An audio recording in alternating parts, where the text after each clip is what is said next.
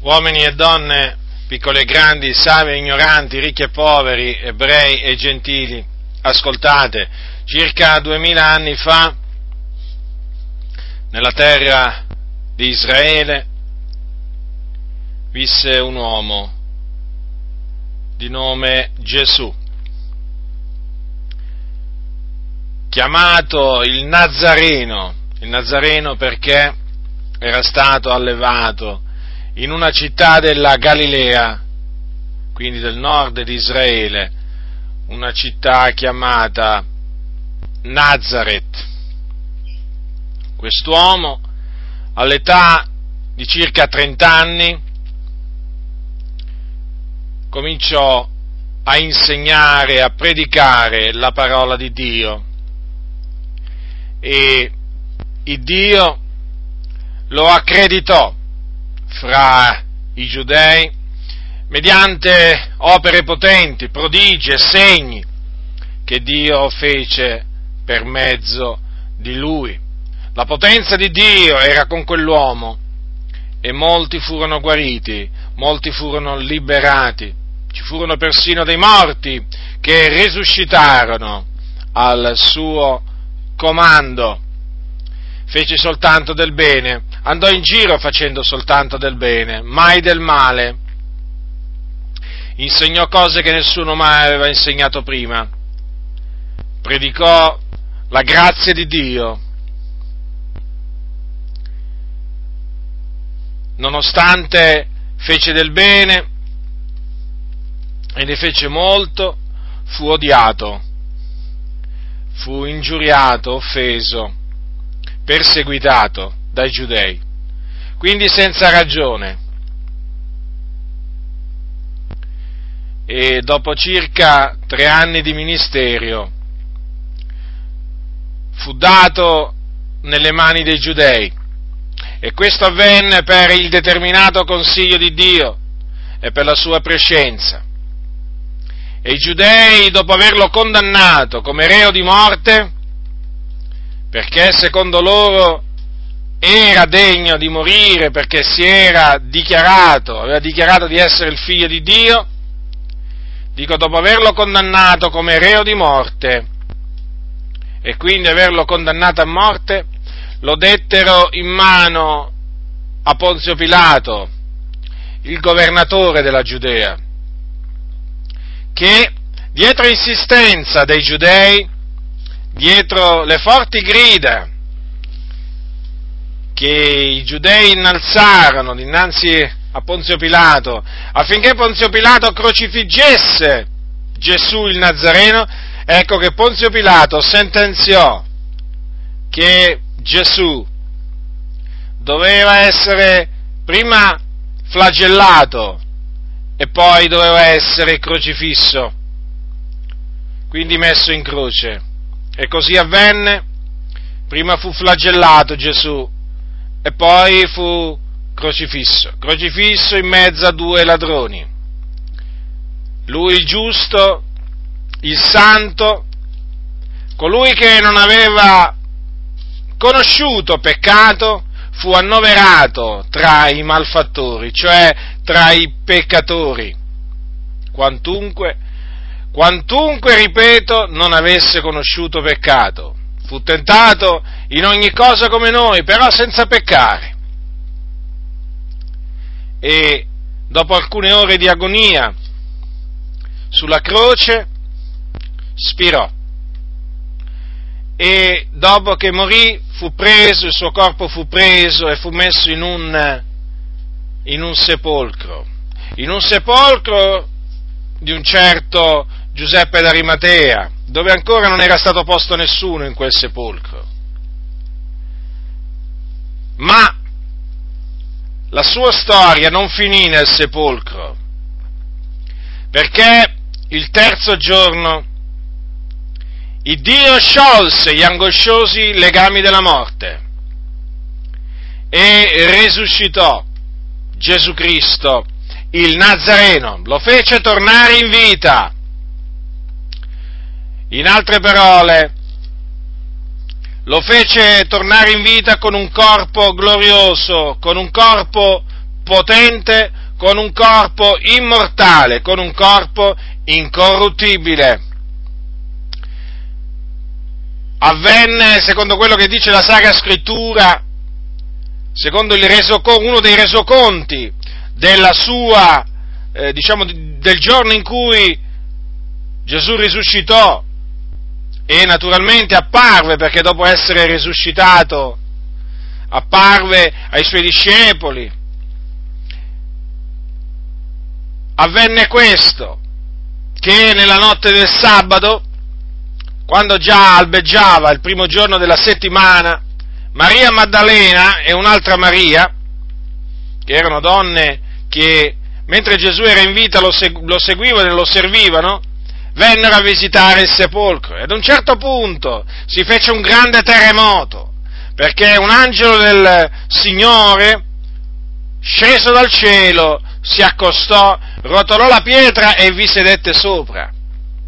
E per lo spavento che ne ebbero le guardie che erano state poste a sicurezza del sepolcro, tremarono e rimasero come morte. Ma quell'angelo santo, quell'angelo di Dio, disse a quelle donne, voi non temete, perché io so che cercate Gesù, che è stato crocifisso. Egli non è qui, poiché è risuscitato, come aveva detto. Venite a vedere il luogo dove giaceva. E poi disse loro, andate presto a dire ai suoi discepoli, egli è risuscitato dai morti, ed ecco, vi precede in Galilea, qui lo vedrete, ecco, ve l'ho detto. E quelle donne naturalmente andarono a riferire ai suoi discepoli che avevano visto Gesù, il Nazareno, risuscitato. E poi, e poi Gesù apparve loro appunto sul monte della Galilea eh, che aveva designato. Ora, la resurrezione di Gesù fu un evento reale inconfutabile, incontrovertibile, un evento che era stato preannunziato e promesso da Dio mediante i suoi profeti.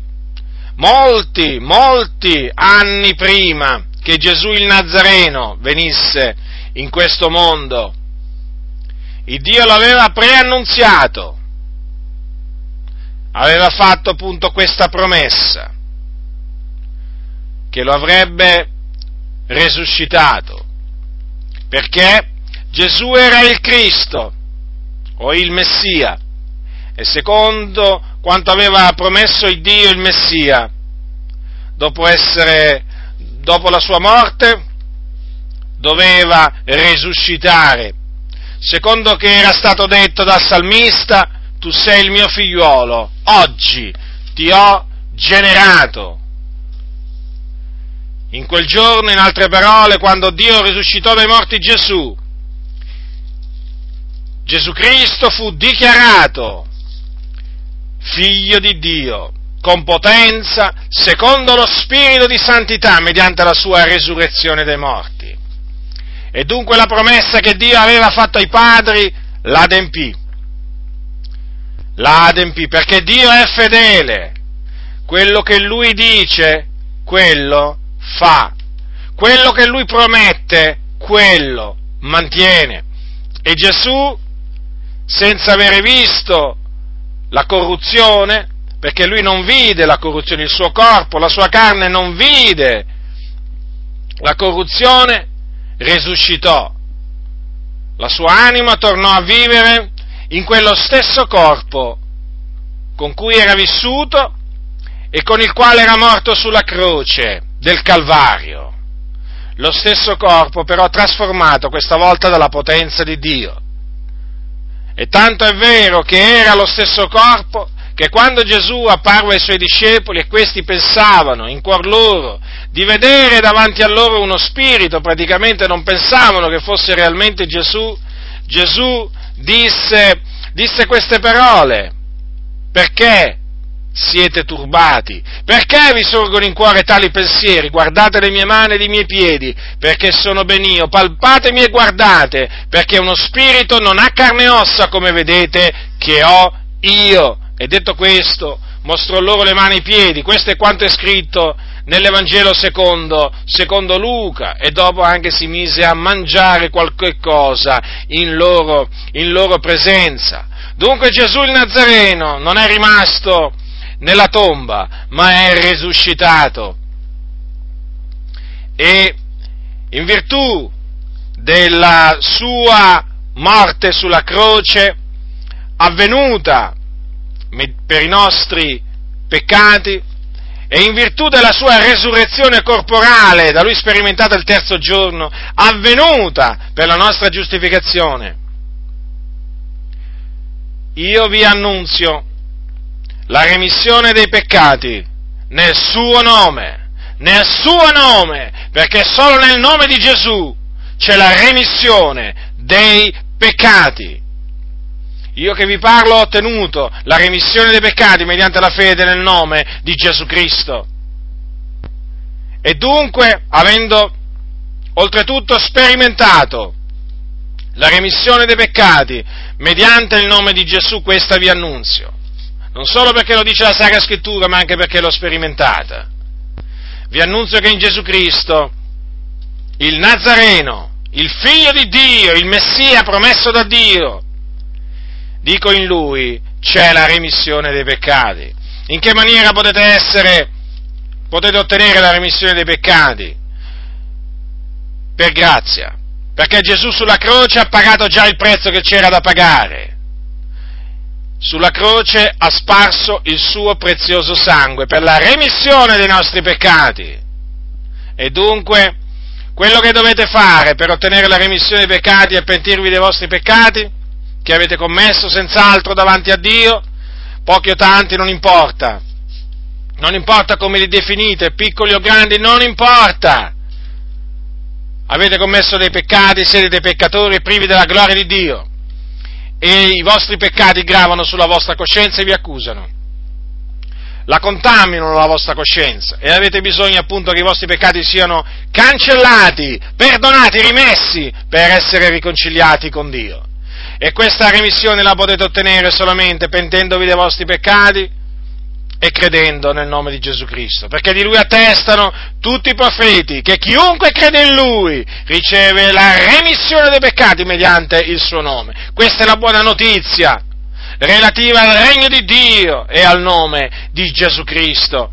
La remissione dei vostri peccati non la potete ottenere, voi cattolici romani andando a confessarvi dal prete, non la potete ottenere, vi hanno ingannato, vi hanno detto che potete ottenere la remissione dei vostri peccati andandovi a confessare a un sacerdote, ma è una menzogna, è uno dei più grandi inganni che il diavolo, il nemico, ha perpetrato a danno dell'umanità, quello di far credere che un uomo possa perdonare i peccati a un altro uomo, i peccati che quell'altro compie contro Dio. No, non è assolutamente così.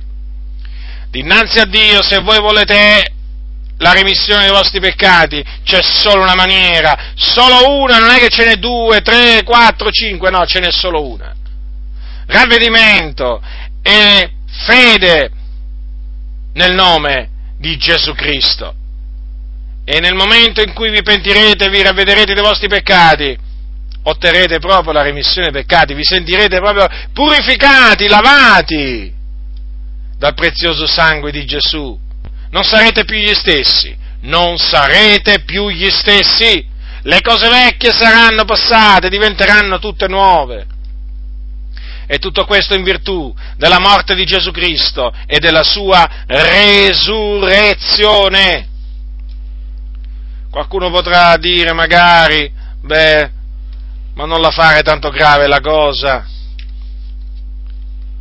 non, non la rendere poi così importante, cosa vuoi che sia quello che tu mi dici. Anche se non faccio quello che mi dici, cosa vuoi che mi possa succedere? Dio è buono, alla fine salverà tutti, Dio è amore. Ascoltami attentamente. Il tuo cuore ti sta ingannando, tu sei un illuso. Dio alla fine non salverà tutti, Dio salverà solamente coloro eh, che hanno creduto che si sono pentiti, hanno creduto e hanno perseverato sino alla fine nella fede. Se tu rifiuti di pentirti dei tuoi peccati, se tu rifiuti di credere nel sacrificio espiatorio di Gesù e nella sua resurrezione, innanzitutto quei peccati che c'hai ti rimarranno e non solo, quando morirai, quando morirai, allora che l'anima tua esalerà, che l'anima tua diciamo, uscirà dal corpo, sai che cosa ti aspetta? Ti aspetta l'inferno, ti aspetta un luogo di tormento dove c'è il pianto e lo stridore dei denti, perché là c'è un fuoco, un fuoco che arde, e tu andrai là, sai, e là non ci si va mica a divertire, sai, là c'è il tormento, come disse Gesù, ivi sarà il pianto e lo stridore dei denti. Il messaggio che ti ho trasmesso è importantissimo, è importantissimo perché ne va della salvezza dell'anima tua, perché tu sei perduto e se persisti nella tua caparbietà di cuore, se tu persisti nella tua incredulità, quello che ti aspetta dopo la morte, o quello che ti aspetta, è tremendamente brutto, è orribile, è orribile, il fuoco. Ecco, quello che io ti posso dire, ti aspetta il fuoco! là ci andrai a piangere e stridere i denti, poi in attesa del giorno del giudizio, perché non sarà mica finito, sai. Non finisce mica là all'inferno, no, no, proseguirà, proseguirà, proseguirà, perché poi nel giorno del giudizio risusciterai, comparirai davanti a Dio, e Dio ti giudicherà secondo le tue opere, e sarai scaraventato in un altro luogo di tormento, questa volta anima e corpo, che è lo stagno ardente di fuoco di zolfo, e là sarai tormentato per l'eternità assieme al diavolo che ti ha sedotto e ai demoni che hanno governato la tua vita. Quindi, quindi, anche se tu pensassi, anche se tu hai pensato che il messaggio che ti ho trasmesso non è importante, sai, non importa, rimane sempre importante. Puoi gridare quanto vuoi, puoi ridere quanto vuoi, puoi beffarti di me quanto vuoi. Sappi però sappi però che la parola che ti ho annunziato, se tu la rigetti in quel giorno ti giudicherà, ti giudicherà. E dalle tue parole, dalle tue parole tu sarai condannato. Ti sei fatto beffe? Ecco, sarai condannato dalle tue beffe. Sì, sì, sì, sì, è proprio così. Quelle beffe che tu hai rivolto verso Dio, quelle beffe che tu hai rivolto, hai rivolto verso l'Evangelo, ti ricadranno addosso e non avrai più modo di beffarti, sai? Non, non, non avrai più tempo per ridere, perché piangerai, striderai i denti per l'eternità. Tu dirai, ma che vuoi spaventarmi? Sì, voglio spaventarti. Te lo dico con ogni franchezza. Piacesse a Dio veramente che tu fossi preso da spavento, da paura, e in questo momento veramente pieghi le ginocchia davanti a Dio e chiedi a Lui perdono dei tuoi peccati e credi nel Signore Gesù Cristo. Veramente, questo è il mio desiderio. E se veramente un giorno ti convertirai, quando lo verrò a sapere mi rallegrerò, mi rallegrerò molto nel Signore, perché il mio desiderio è che tu, peccatore che mi ascolti, è questo, che tu sia salvato, che tu sia salvato. Io so perfettamente quello che ti aspetta dopo la morte, lo so perché conosco quello che dice la Sacra Scrittura. Tu non lo sai, ma io lo so. E ti avverto, ti avverto e ti scongiuro appunto a pentirti, a ravvederti, a credere nel Signore Gesù Cristo proprio per questa ragione, per scampare, per scampare a questa orribile fine che ti aspetta. Quindi, la buona notizia l'hai ascoltata, Gesù Cristo è morto per i nostri peccati ed è risuscitato il terzo giorno per la nostra giustificazione. Ravvediti, credi in Lui, per ottenere la remissione dei tuoi peccati e la vita eterna, altrimenti perirai.